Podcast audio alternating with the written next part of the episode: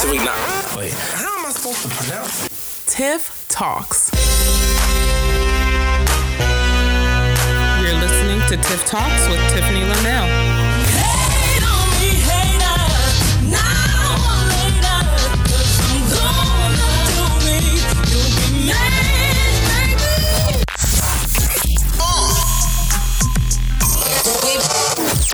This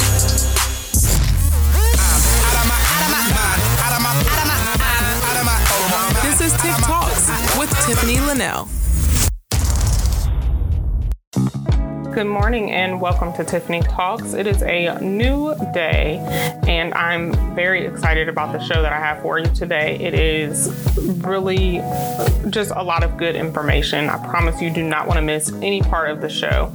Um, I have a small, and I do mean very small, Kobe tribute that I want to do at the top of the show. Um, today marks the one year anniversary of the horrific accident that took the life of Kobe Bryant and his 13 year old daughter, Gianna Bryant, as well as six others. So I want to just do a very small, um, I'll play a very small clip of something of a, a previous interview that he did, um, really just a couple, uh, two months literally, um, almost to the day that he did before his his passing. Um, so I, I, have that coming up for you. But in addition to that, I have Miss er- Mrs. Erica Vincent, who is an eco womanist. Don't worry if you don't know what an eco womanist is. She will uh, break all of that down for us and tell us about some of the work that she's done. She's also a black female business owner, and of course, it is Tuesday, so that means it's Black owned business owner interview day. Um, so I have that coming up for you as well. You don't want to miss that. Um, will it's not you know boring in education. It's still fun. You're still going to get your laughs today because. Um, if you don't know, Erica is one of my best friends. So don't worry, you'll get the laughs with the information. I, it's going to be a really, really good show today. I'm sure. Who knows what's going to happen, but you'll enjoy it nonetheless. I, I guarantee. Um, so you don't want to miss any part of the show today. If you are looking for information on what's going on with the impeachment trial, there's not really much to tell right now, so I'll just tell you now. Um, if you don't know, Trump is officially the first president to be impeached twice. He was impeached for the second time on the 13th, a couple of weeks ago, um, and now they are kind of making some preparations for an impeachment trial. Republicans are, you know, Republicaning and seemingly see, uh, they're kind of backing off of their conviction of convicting Trump. Um, we need 17 Republicans to join the Democrats in convicting Trump in an impeachment trial. Yes, there's a difference between the impeachment and the impeachment trial. I won't get into all of that today, but just know the trial is not set to begin until February 8th, so or February 9th, one of those days. I've heard both, so it'll start one of those days.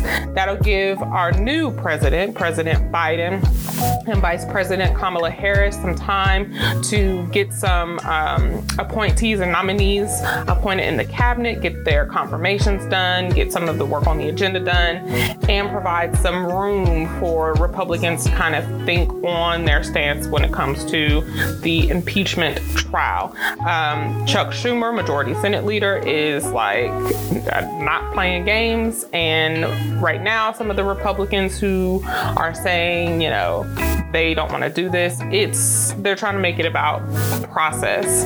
And you know, he's gone. What's the point now? Well, there's a big point. He can lose his post-presidential financial perks and he won't be able to run again. And that's just the least of it. So, um, that's your very quick impeachment trial update. There's nothing to tell now, but don't worry. I will, I promise to keep you up to date as that unfolds.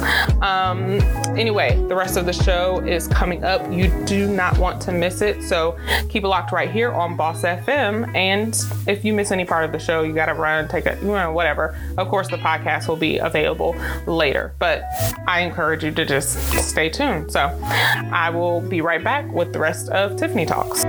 Tiffany Talks. Welcome back to Tiffany Talks. And again, I have a wonderful guest today. Um, her name is Miss Erica Vincent. When she comes on, I'll let her introduce herself. I could go on and on and on about her, so I won't do that. I will let her do her own introductions. But um, I want to give you an idea and a sense of, of what you are going to get when we talk today. Um, so, with Erica's permission, I uh, she does chats on her social media, which you can go to my social media uh, after the show, and you will be able to follow her. Uh, she'll be tagged, all that good stuff. So don't worry about that. Um, but she does chats on her IG that gives a lot of good information. And so I caught one last week um, where she was kind of talking about the new administration and some of the people who are being either appointed or instated into the new administration, um, what their roles are, how they impact the work that she does or the um, industry that she is involved in, which is environmental justice work. Um, so it's it's a really good chat and a lot of information. So um, you definitely want to check that out. But I wanted to play a quick clip for you uh, from the chat that she did last week, just a, a small tease um, to give you an idea of what's to come. So here's a clip from that chat. Um, Antony Blinken has been nominated for Secretary of State, or has been, I believe, instated as Secretary of State. Uh, Antony Blinken. So Secretary of State isn't necessarily something you know. Secretary Secretary of State is really uh, the United States envoy or representative around the world. Um, the Secretary of State, um, also, though, when it comes to global climate policy and global climate talks, is the main person in that room. Um, you know, the Secretary of State goes to uh, the COP um, meetings. The Secretary of State is uh, part of upholding the United States uh, side of the Paris Accord, which, as we know, Joe Biden uh, rejoined on uh, his first day in office. Uh, literally, he like left the inauguration and started signing executive orders, um, and that was one of them. Uh, and he was Anthony Blinken. I think I said Anthony before. His name is Anthony.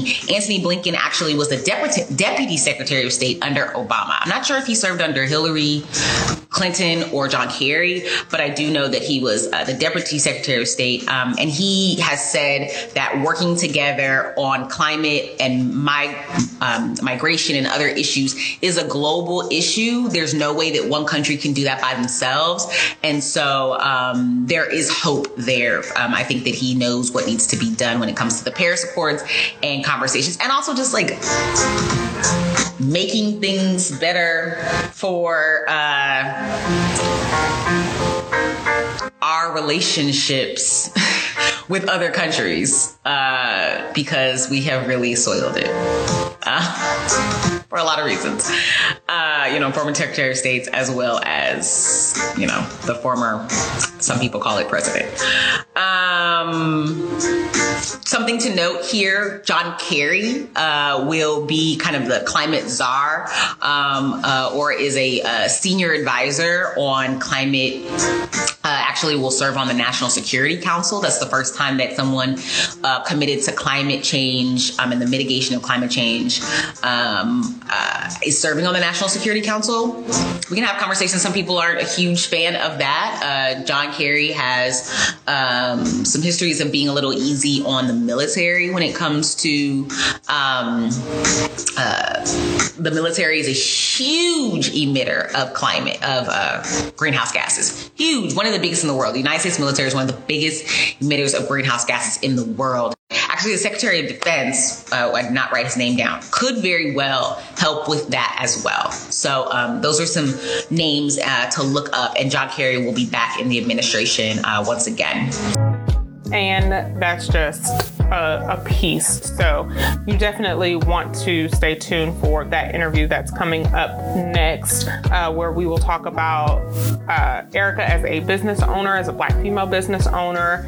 Um, I'll let her tell you about her business, and then we'll get into some more discussion about environmental work, food deserts, food swamps, the difference between the two nomenclatures, uh, a, a lot of stuff.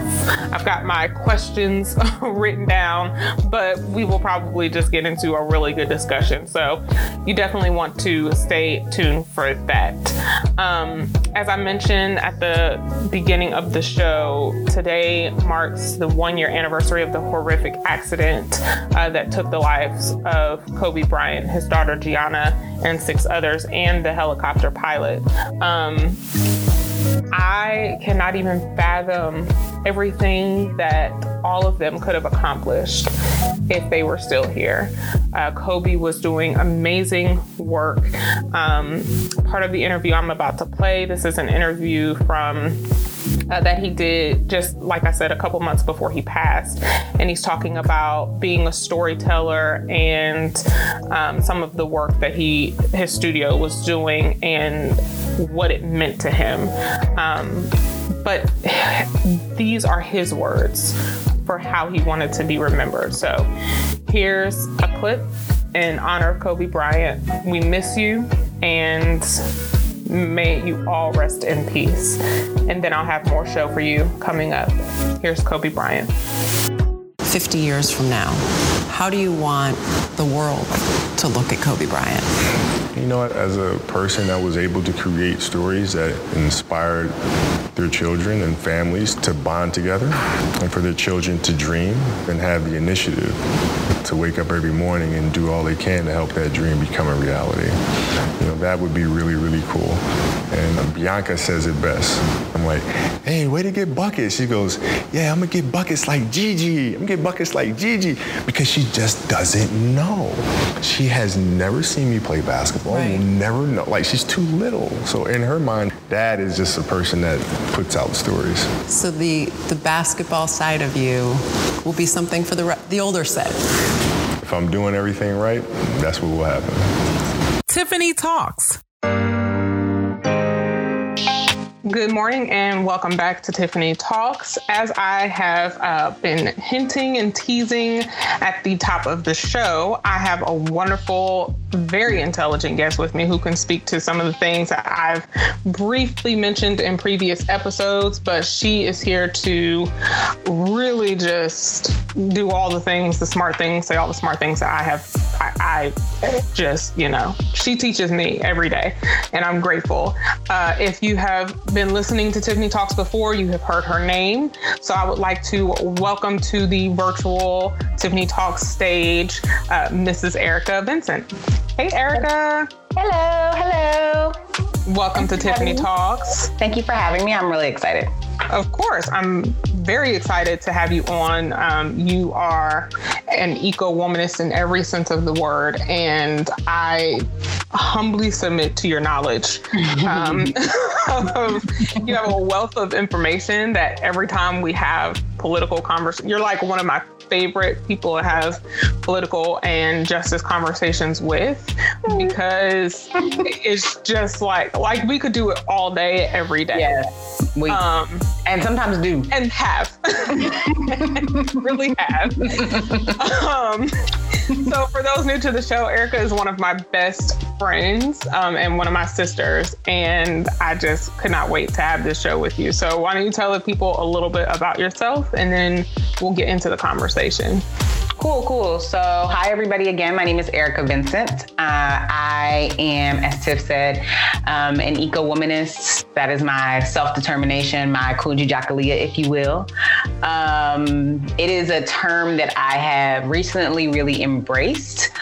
Um, after reading a phenomenal book or starting to read a phenomenal book last year um, that really encompassed everything that I believe that I'll talk a tiny bit about. Um, but uh, also, I'm an event planner, um, you know, sister, friend, wife, try to try to be a scholar, um, uh, try to to keep learning, um, and have an extensive or have had a really blessed career, I should say, um, in environmental justice and advocacy and racial equity, um, and how all those things um, coalesce. So again, I'm really excited to be here and like share any knowledge I have. And there are certainly people that are much more um, knowledgeable than me on some of the things I'm sure we're going to talk about that y'all can Meh. dig into. I appreciate the word confidence um, but uh, but yeah, but I'm gonna touch on things that y'all that you might not um, know about kind of if that's not something that you do every day. Um, I'm also a proud native of Newark, New Jersey, um, living in very proud, very proud, quite. Quite proud. Quite. uh, living in the South. So, um, so yeah, I'm glad to be here. Awesome. So you mentioned your business. We'll we'll hit that first. Logistics by E-Ray. Yes. I've had the pleasure of working with you on a couple of events, mm-hmm. um, which says a lot because both of us are so structured and organized and detail oriented when it comes to and I was trying not to say that, but very particular. so it's hard to find someone you can work so well with, and we mm-hmm. never had an issue in any projects that we've worked on together. It wasn't so, with each other. Uh, listen, well. True. I'm gonna try not we to make you thirty fine. minutes of us laughing. Right. we work fine together now. Some of the other people, right. did well. So why don't you tell everyone what Logistics by E-Ray handles and how you got into that business? Yeah. So, Logistics by E-Ray is an event planning, consulting, um, logistics planning business. Uh, I started it at the top of 2018 uh, when I was making a couple of different transitions. Uh, I was starting a new job um, and also wanted to start this business and actually had been pushed to i'm not necessarily somebody who like starts like starting new things like that's not necessarily my calling i always feel more like a fixer uh, than a than a starter um, i really like taking taking things that I already see have so much potential and making them better more so than like I've never been somebody that's like, oh, I'm gonna start my own nonprofit. I'm gonna start my own business. I've been like, one, that's a lot of work. Two, do I feel like, you know, really passionate about something? So passionate I want to create something new. And there's a lot of reinventing the wheel in the world. So I'm I'm never somebody who wants to do that frivolously. But anywho, Logistics by E-Ray is uh, something I was felt compelled and called to do. Uh, I have been planning events since I was in college, quite literally, um, and got really excited about like when we saw things come to fruition. Like I've seen events I've done um, come to fruition where we have you know brought hundreds of students to a to a conference. Um, and when i was in college uh, so like i love to see how like it just starts with like we should do this thing and ends up with like two bus loads of students going to an event you know right. five states away. Like that's really cool to me. So been planning events for quite some time. And so i was like you know there's a lot of what it really came down to was there are a lot of small nonprofits and small businesses. As you know tiffany Mm-hmm. Event planning services are very expensive. Absolutely. um, very expensive. Um, you know, I've hired a couple of event planners. I hired, you know, wedding planners, uh, and right. they're not cheap. um, not at all.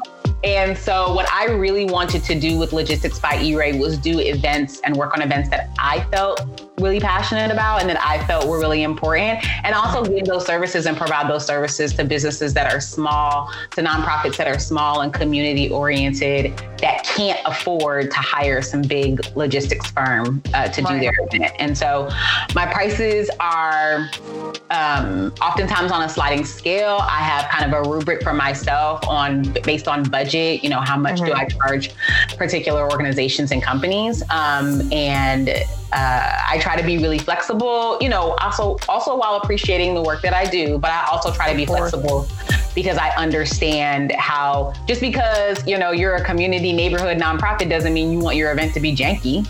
Right. Um, and so you know how can I at the mo you know be of service um, if nothing else. So that's what Logistics by E-Ray is. It's really geared towards. I don't do events over 200 people on my own. If I if I'm going to do an event over 200 people, it's probably with someone, which is an event that you and I worked on together. right. Um, and uh, and I do events, and I also like reserve the right to turn events down that I don't that aren't meaningful to me, to the community. You know, I'm all about like the community work. Like, how is this positively impacting uh, the folks? Uh, you know, low income communities, black communities, communities of color in general.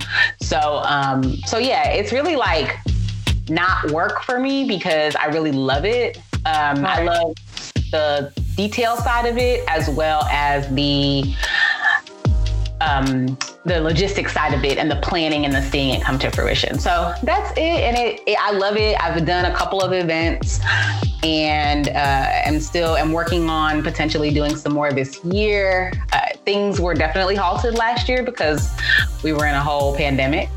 Uh, but-. Panda Bear, Panola Road, whatever we're calling it. Whatever we're calling it. So, uh, as people start getting their footing in the idea around virtual events, right. there have definitely been some opportunities that have come my way uh, that uh, might come to fruition this year around virtual planning, which is all, really a whole nother animal. And lots of folks think that they can do virtual planning. So, they're like, oh, we don't need to hire an event planner. Like, it's virtual, it's fine. Mm-mm. Mm-mm. Mm-mm. No.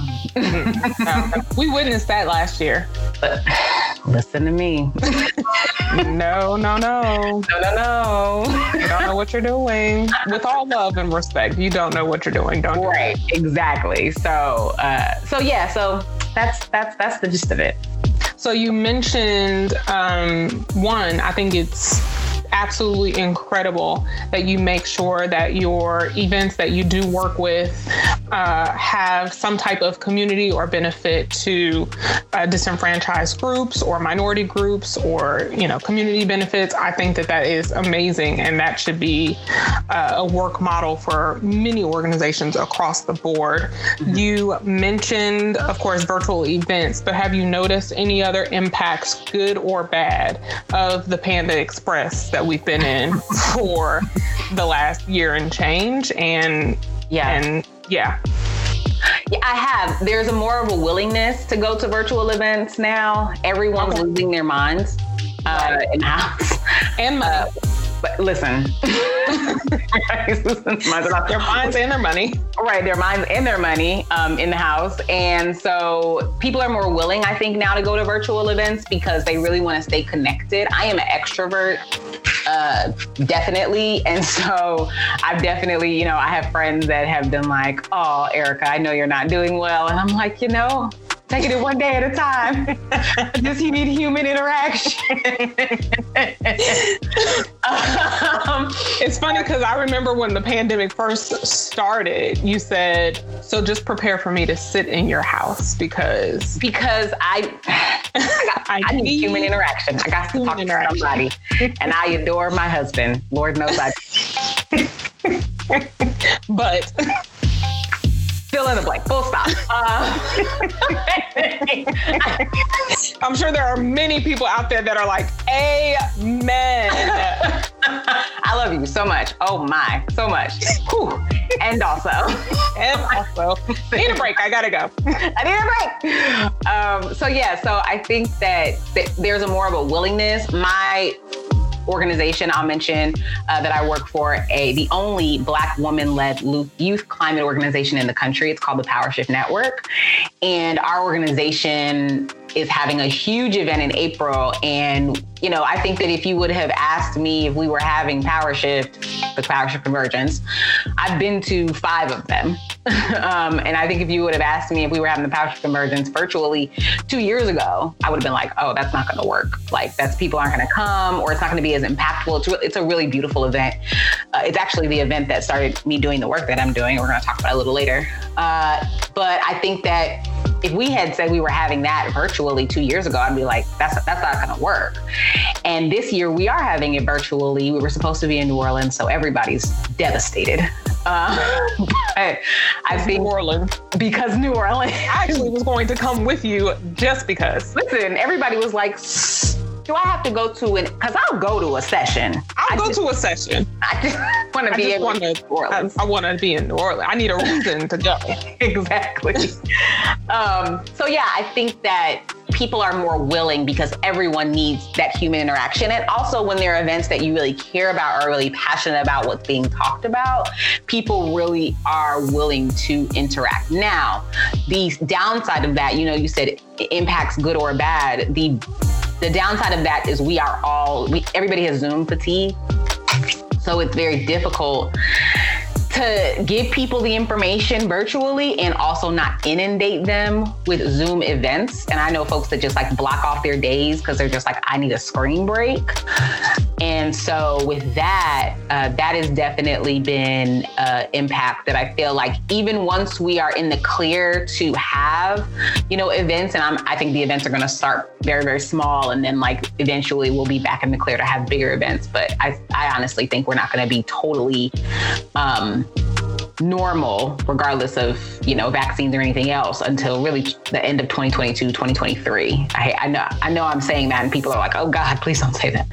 Um, but you know i think uh, with that being said people have Zoom fatigue, so they don't want to be on the computer so much and also want to get the information. So we've been talking about, or I've been talking about from an event planning perspective, you know, how do we have safely distanced events or how do we have, you know, events that are, uh, you know, making sure that we can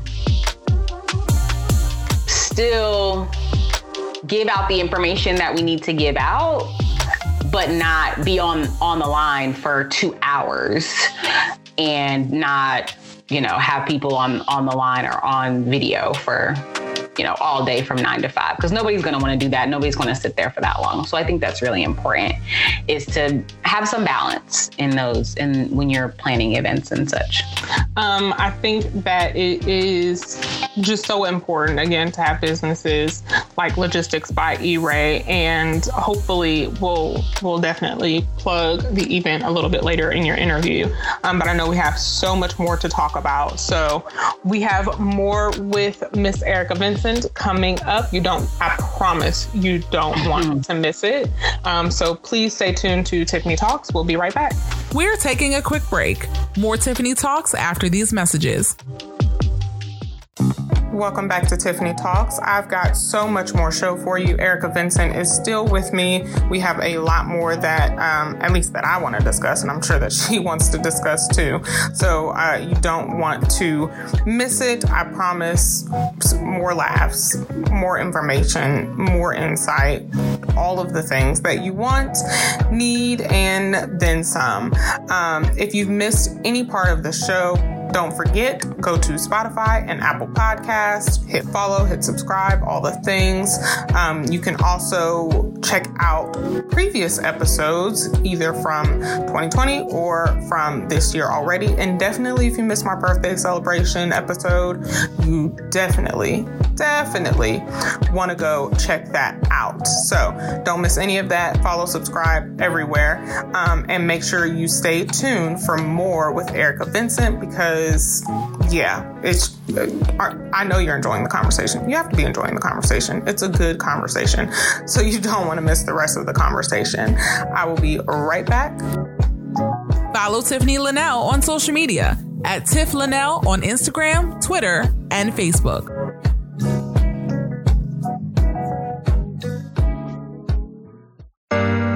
Welcome back to Tiffany Talks. We still have the wonderful, incomparable Mrs. Erica Vincent.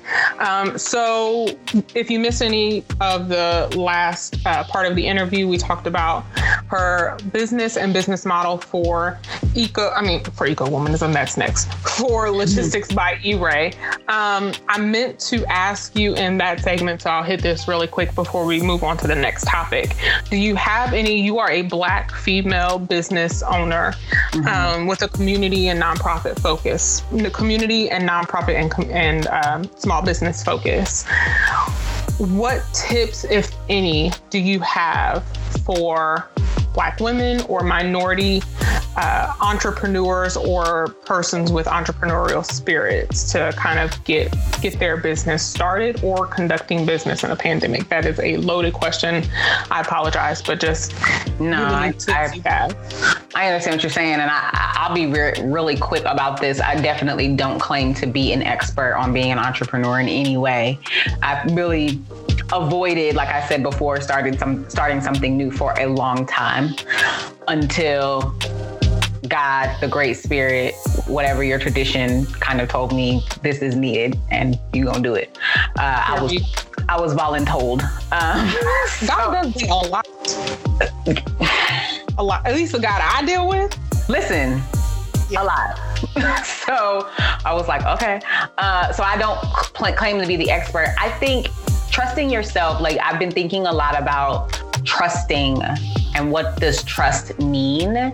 And trusting myself I definitely have become more trusting in my brain and my intuition mm-hmm. uh, as I've gotten older. And so, trust that you know what's best for your business, or trust that you have the critical thinking skills enough to ask for the help that you need. And then do that. Like, ask for the help that you need create you know create a community of folks around you that can that will lift you that have the knowledge that you might lack.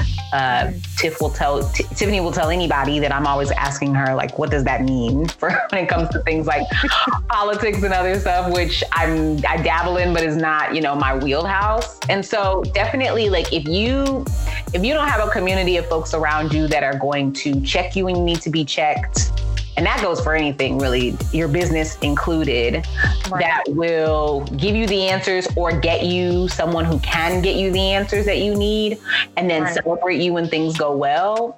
Sis, you got to you got to shift the focus of who you're spending time with and investing time in. Uh, so that's one of the most important lessons I've learned in this business and also just like or just in my 30s. Uh, I tried to tell you before you got to the 30s. You did. It you. It hit you really hard. You did. Um, Yo, black girl business. Like, well, wait a minute. Now, wait a minute. Now, hold on now. Hold on. You came quick. you came. Like you snuck up on me. Yes. Tiffany will tell anybody on my 30th birthday, and I was in Italy. And on my 30th birthday, I called her and said, I'm mad at you. said, why? Well, happy birthday to you too. Why? I said, because oh you told me, but I didn't know for real, for real. And now I'm here. And every, one, everything hurts. Two, no one believes me. I have given that warning because I am I turned 30 in all of my friend groups first.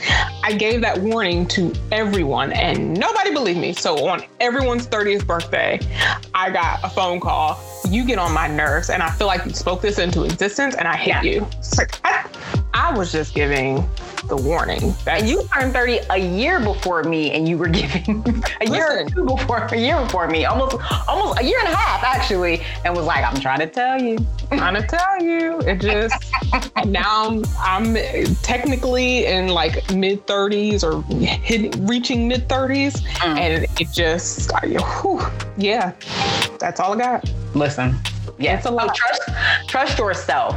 Trust yourself or trust again that you have the critical thinking skills enough to ask for the things you don't know.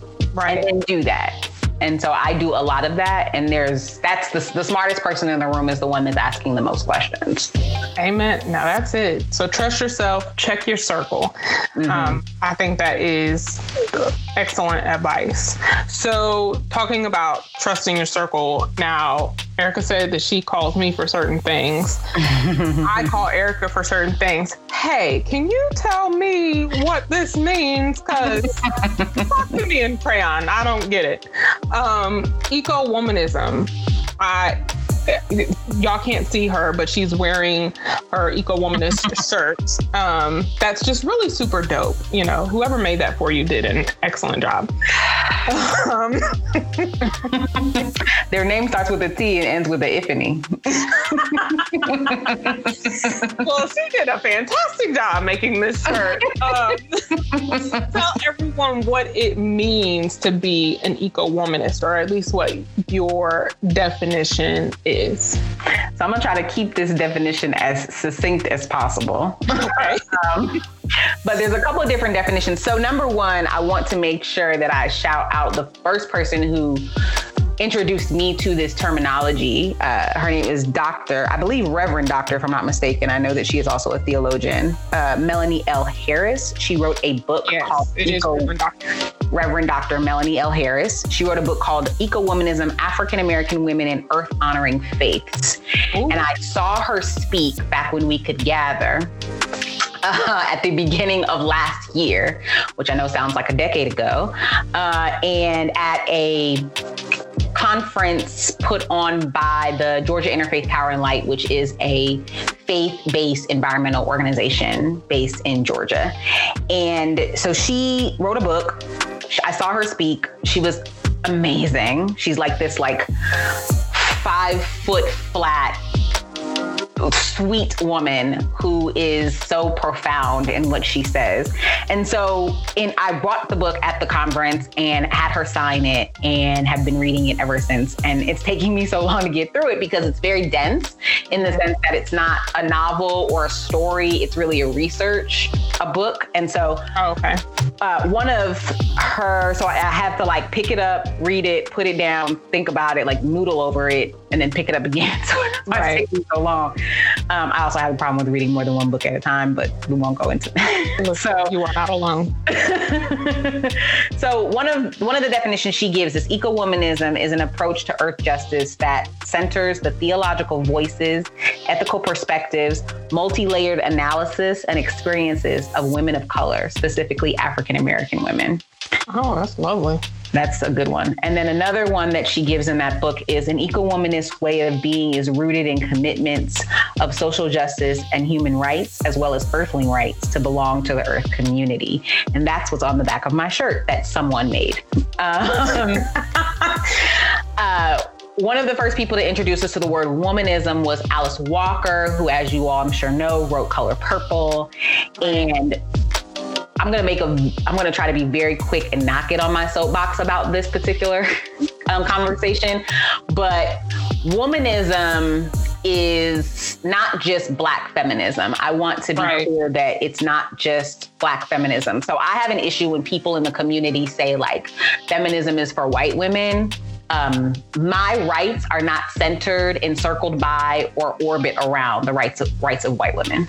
Right. Uh, they are not dependent upon the rights of white women and their and also some of the earliest feminist speeches or sayings including ain't i a woman by sojourner truth mm-hmm. uh, were said by black women black women have been doing feminism for longer for longer than they have been colonized. So I want right. to say that. Um, and so I don't give feminine, feminism, uh, feminism over to white women in any way, shape, or form. And I would encourage you not to do so either. Right. With that being said, for me, womanism is also putting a layer on top of um, feminism that also centers black the, the experience of black women. That's why we mm-hmm. pull out black and indigenous people of color or BIPOC. We pull out black indigenous. The experiences of black people, the experiences of black women, the experiences of indigenous people, and the experiences of indigenous women are very different and very specific from the experiences right. of people of color. And I'll talk about America because that's the, the experience that I have in this particular country. And so those have to be pulled out because those experiences are different. When you have a a society land on top of you, right, or you have people from a society steal you and then invoke their norms, culture onto you. Mm-hmm. That is very different from when you enter a society voluntarily. Absolutely. And so that trauma, I'm not, I, I, don't play oppression Olympics with other races. I refuse to. It's stupid. Right. Um, so I'm not saying that it, one is any worse or better, but right. it is very different. And so right. that is why there is a need for womanism because it also layers on top of being a woman, being a Black woman. Right. And so eco womanism is really about how do Black women see, relate to from their their ethics, from their spirituality, and from their advocacy, the environment and what that means, both from for the earth itself and for uh, our, our, our, own communities. And one of the best things I read in this book that still takes me clean out is when Dr. Harris was talking about the fact that it's just so profound. The fact that the earth is often feminized. So we also call, often call the earth, Mother Earth or right. talk about the earth in a feminine stance. Right. And the way that the earth has been degraded or um, really abused mm-hmm. is similar in the way that black women have been degraded and abused. Absolutely. And so Absolutely. the way that we connect the earth and black women is almost you can't split the two up because we have the same a lot of the same experiences. Um, and that for me, like I, had, I think that was the day I had to put the book down. I was like, oh girl, I feel like you sent me uh, part of that and we talked about it. And I sent it to everybody. I was like, you got to read this. read this. I, I think one, you did such um, a profound that was such a profound and awesome explanation and description of distinguishing between I too agree with you don't call womanism black feminism that is not mm-hmm. like just no no right. no um no. and so I, I appreciate you for really taking the time to go through that and then tying it into what eco womanism is and I think that quote that you just provided was like you're right. It's so profound. The tie-in is undeniable. Mm-hmm. Um, and I, I, think that the work that you do, the knowledge that you bring to the table is so critical because one, climate change. Like, come on. yeah, That is something that is just still, in my opinion, I don't know how you feel, is not talked about enough. Mm-hmm. But that's on a global scale. Even the things that we do in our community, the environmental justice work that needs to be done at a local level is so important. And I've heard and seen you work in that arena so much. Mm-hmm. I've learned so much from you. Um, and I, you know, I think part of our tie in those conversations is I am a heavy believer in womanism. Um, I'm studying womanist theology. Um, so, again, you and I could talk about that all day, every day, and sometimes have. What is I guess one of or some of your focuses as far as your eco womanist work? Yeah, so a lot of my focuses and uh, my environmental career now spans. Let's see, the, the end of this year, the fall of this year, it will be 2008, so 13 years, uh, and it overlaps college for me. Uh, and so the thing that I focused on the most throughout my career, and I've worked in a number of organizations, I'm a nonprofit professional, um, is really youth mentorship. And I feel very strongly about mentoring young people, young um, women, you know, young people who identify as women uh, and young black people period. Uh, and so that has been really like a love for me uh, in like mentoring them not only in the work but like how is that how is the work shaping what they want to do? And i've seen my mentees go on to do like such phenomenal things.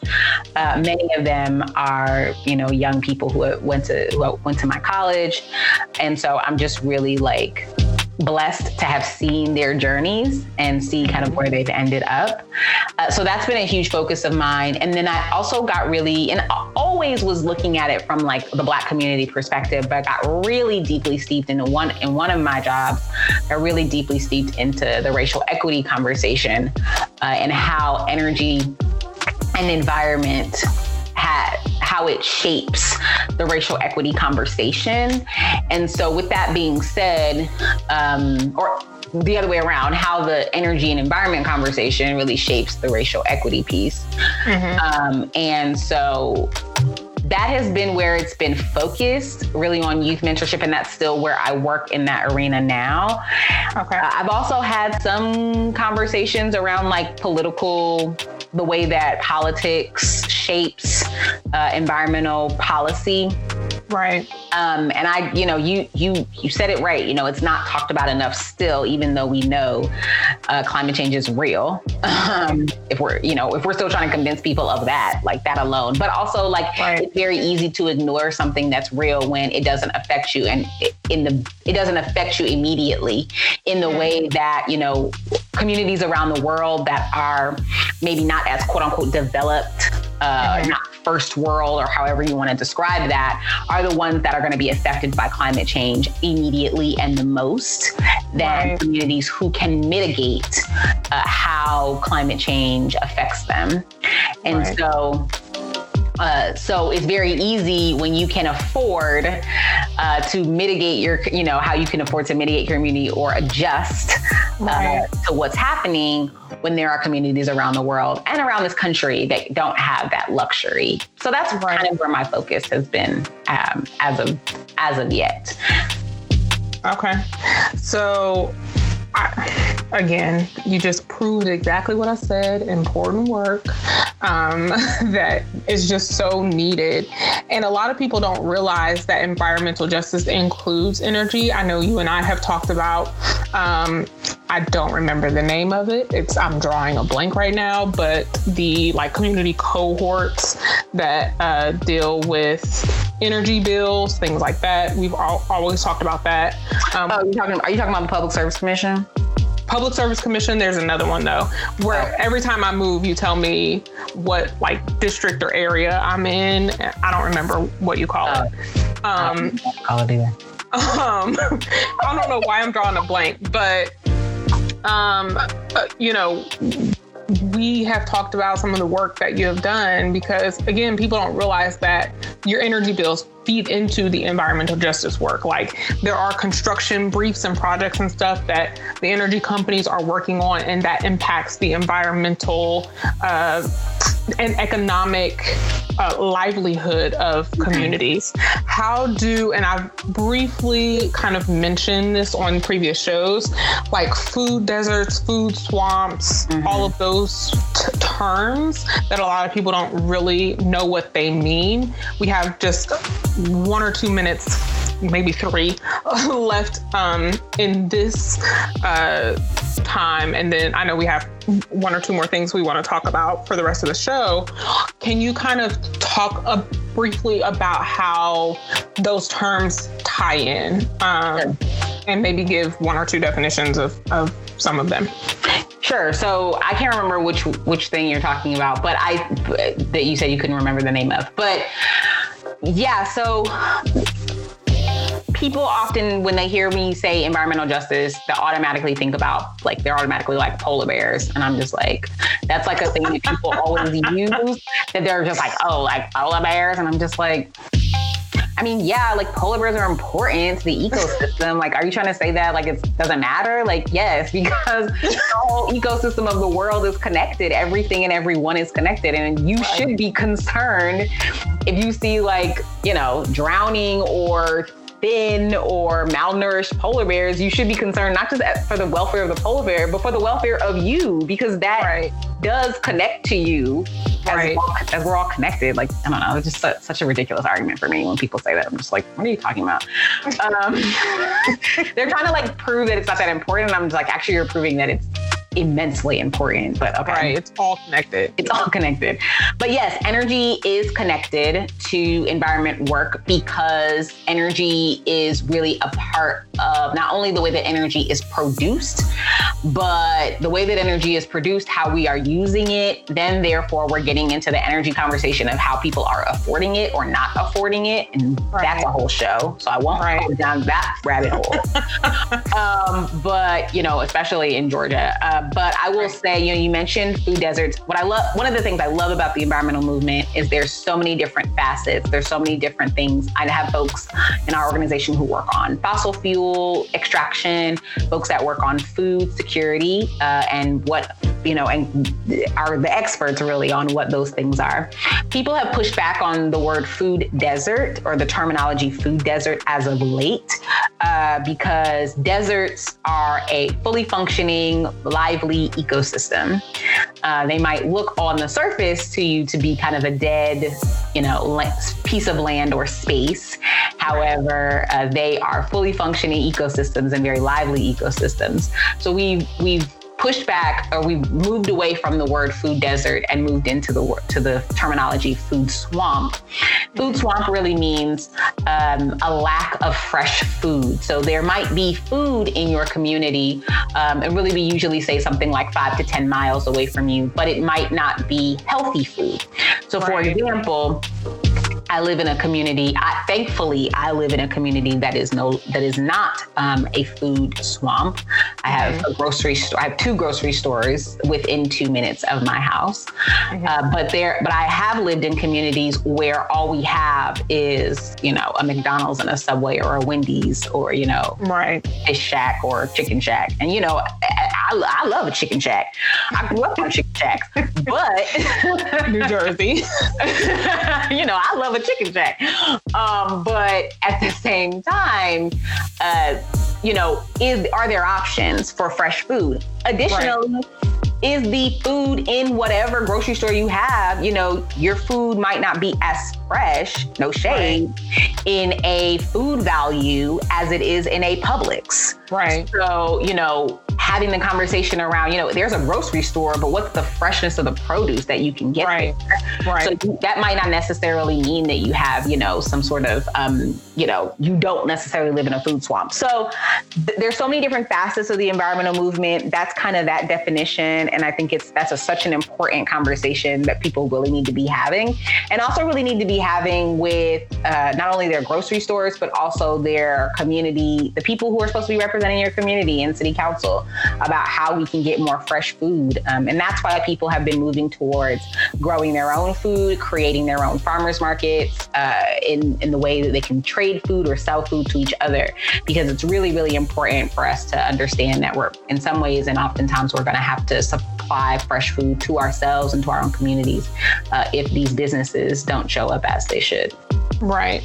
And I, I mentioned that in a previous show too about how my uh, neighborhood had to mm. really fight to get to make sure that we were no longer a food swamp because our grocery stores were not carrying the freshest produce um, and how how my my community had to fight for that we have it now thank god mm-hmm. um, but when I first moved over here, it, it technically would have been considered a food swamp because though we had grocery stores, it was not the freshest quality that that we needed. And yeah. Um, okay, we have a couple more things we're going to talk about in uh, the, the latter part of this hour. So uh, stay tuned. You don't want to miss the rest of the show. We'll be right back. Follow Tiffany Linnell on social media at Tiff Linnell on Instagram, Twitter, and Facebook.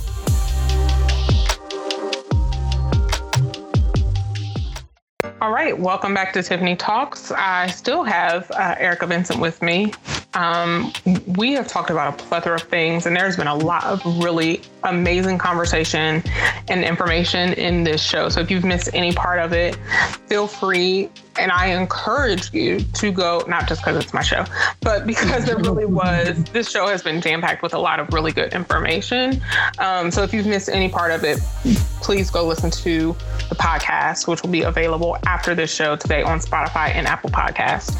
Um, so the last part of the conversation, I mentioned in another episode the Department of Interior and the rabbit hole that I went down trying to figure out okay, so do they do interior design in the government buildings? Um, like, are they responsible for changing out the, the Oval Office during presidential transition? Like, what the hell is the Department of Interior only to find out it was Parks and Recreation? I was like, now what the hell? Call it Department of Parks and Recreation or something that makes more sense.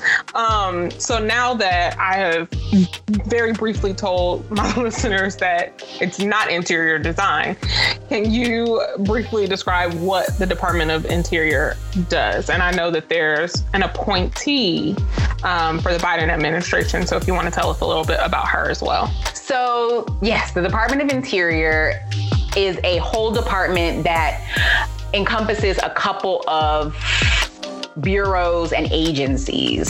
So the Department of Interior encompasses the National Park Service, U.S. Fish and Wildlife Service, uh, U.S. Geological Survey, uh, Bureau of Land Management. So those are the agencies and the bureaus that the Department of Interior oversees.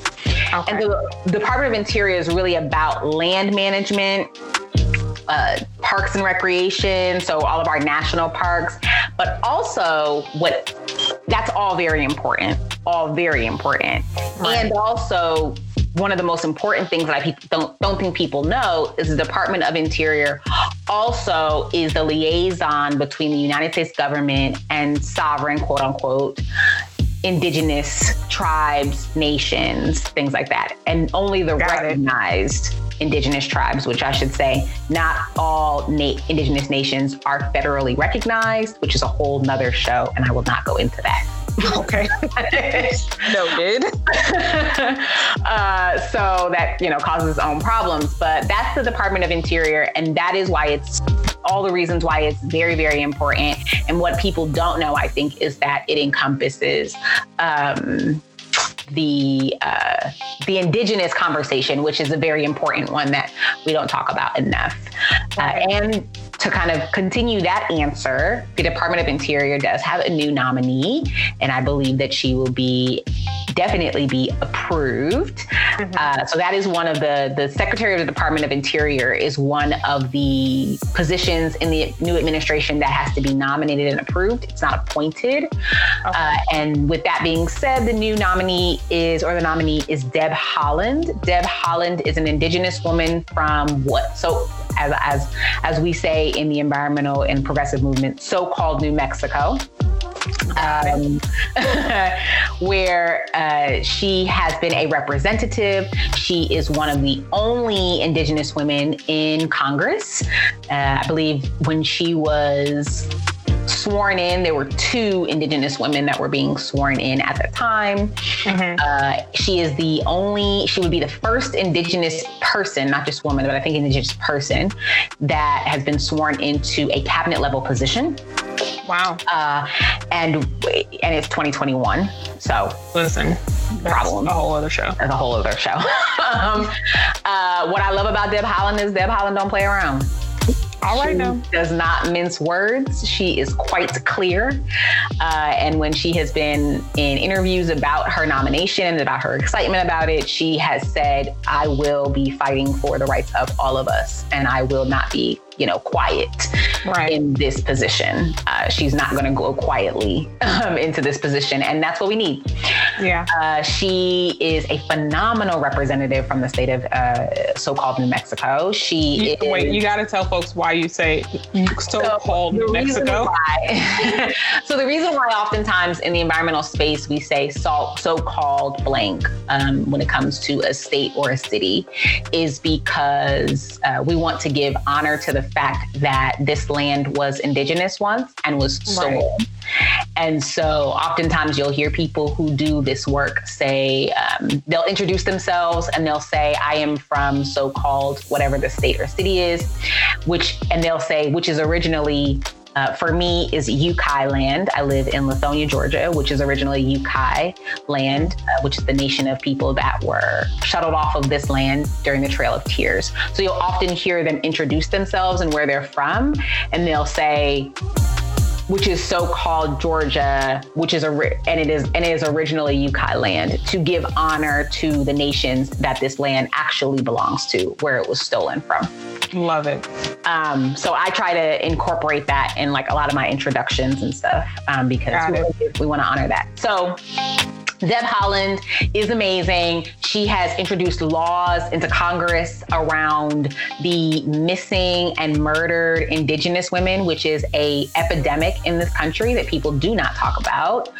Uh, indigenous women are being murdered, raped, and killed in record numbers on nations, on Indigenous nation lands, and no one cares, quite literally.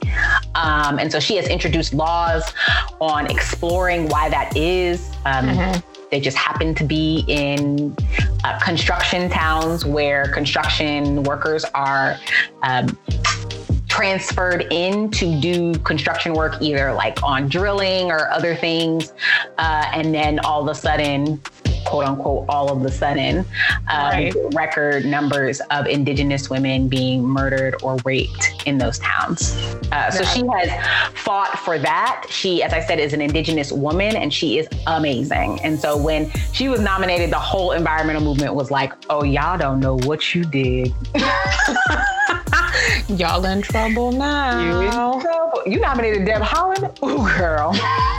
I'm excited. So I can't wait. She is going to be amazing. And she also has said, and I'll, I'll end my answer here. She has also said that uh, the United States has a bad habit of breaking treaties with Listen indigenous nations, and that stops here. We're not doing that anymore.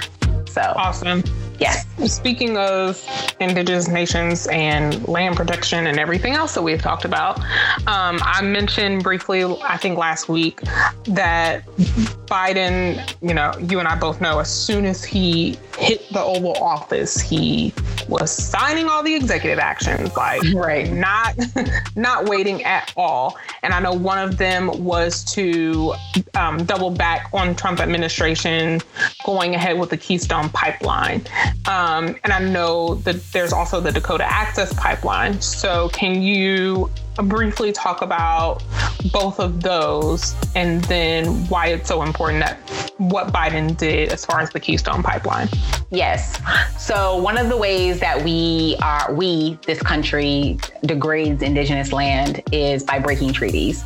And the breaking of those treaties where we have given quote unquote given indigenous people land that already belonged to them um, given uh, indigenous nations uh, land that they say is theirs that is sovereign uh, sovereign meaning that it is not necessarily a part of the united states. It is supposed to be governed by indigenous councils of those particular land areas.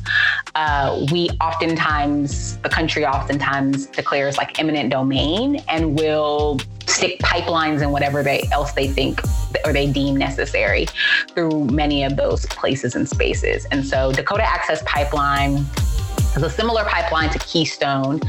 Uh, so I, I am not the expert on fossil fuel um, conversations, and I know a lot of super super smart people who work on uh, oil and fossil fuel and getting away from fossil fuels.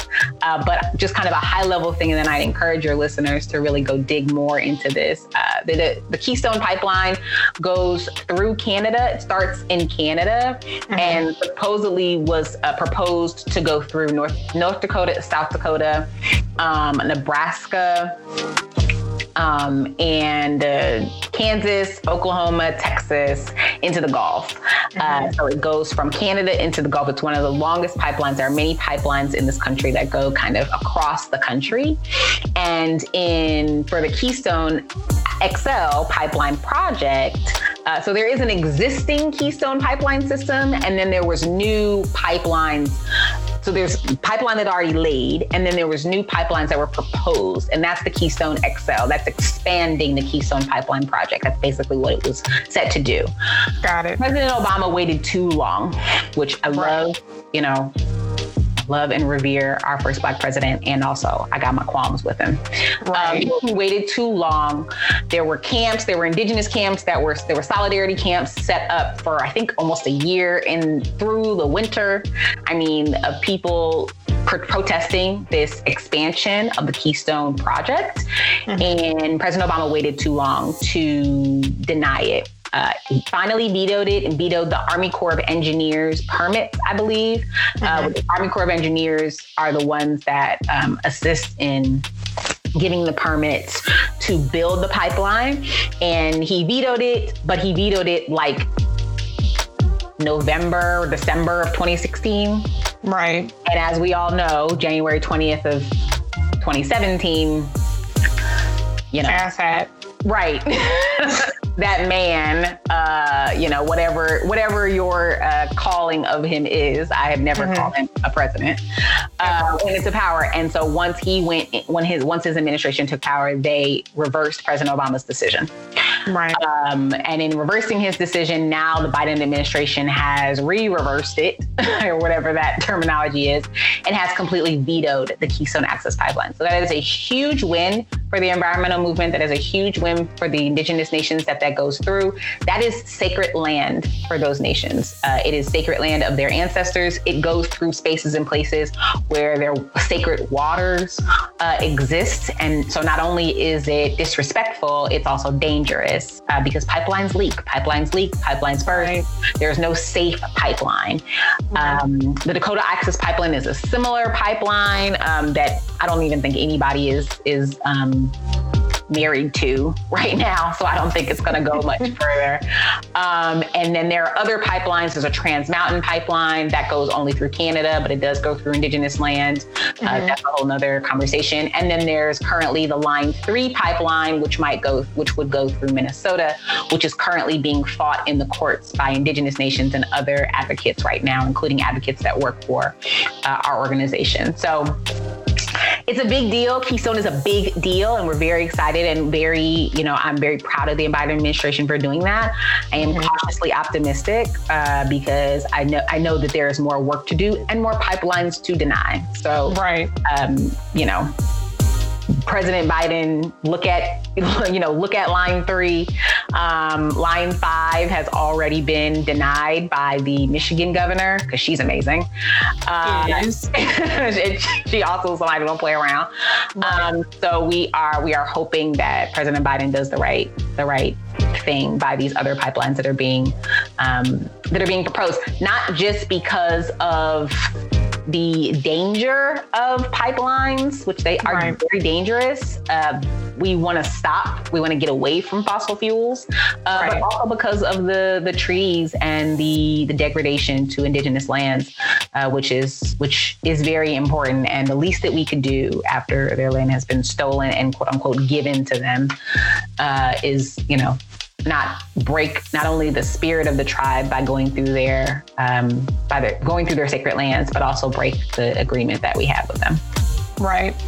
Hopefully, you know, one with a new Secretary of the Department of Interior. And I know one of the goals of the Biden Harris administration is to move away from fossil fuels and work more on climate change. We've rejoined the Paris Accord. We've, you know, he's already done some of the mm-hmm. things mm-hmm. lining up with that goal. Um, and there, I think it's 2026 or 2028 or something like that, that he wants to move towards clean energy. So hopefully, with all of that in mind, um, he'll take a look at the, some of those other lines and keep moving forward with some of this work mm-hmm. um, that is so crucial, essential, and important. Um, Erica, thank you so, so much for coming and schooling us on all of this very important and essential work and information. How can my listeners uh, keep up with you and follow the work that you do? Yeah, so thank you for having me again, Tiffany. I love you. Of course, love you too. uh, so you can find me on Instagram, e.for.ecowomanist. That's e.for.ecowomanist. F O R is the four, not number four. Uh, also on Twitter, which I try not to be too, too reckless on Twitter, but you know, people be saying. people be saying crazy stuff that I have to respond to. Um, on Twitter, I'm ecowomanist underscore E R E. That's ecowomanist underscore E Ray.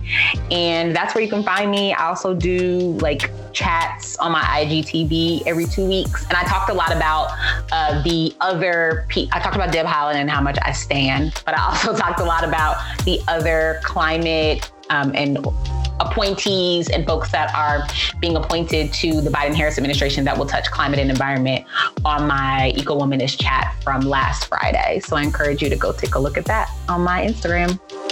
Awesome. Thank you. And if you missed any of that, she will also be posted on my social media too, so you can follow her from there as well. Um, that's going to do it for Tiffany Talks today. If you missed the birthday celebration that we had last week, it was a hoot. We had a ball, um, probably a little bit too much fun, and Erica was a part of that as well. So you can check that out on my Facebook um, and see what you missed there. Thank you so much for listening to Tiffany Talks. And of course, I will be right back here tomorrow, 11 a.m to 1 p.m. Eastern Time. You can always check out any missed episodes that you've missed from this season or last season on Spotify or Apple Podcasts. Don't forget, be safe, be blessed, and let God be God today. Have a blessed one. Agree? Disagree? Be heard. Record your feedback on today's show and email it to Tiffany Talks at bossfm.com you may hear yourself on a future show. Follow Tiffany Linnell on social media at Tiff Linnell on Instagram, Twitter, and Facebook.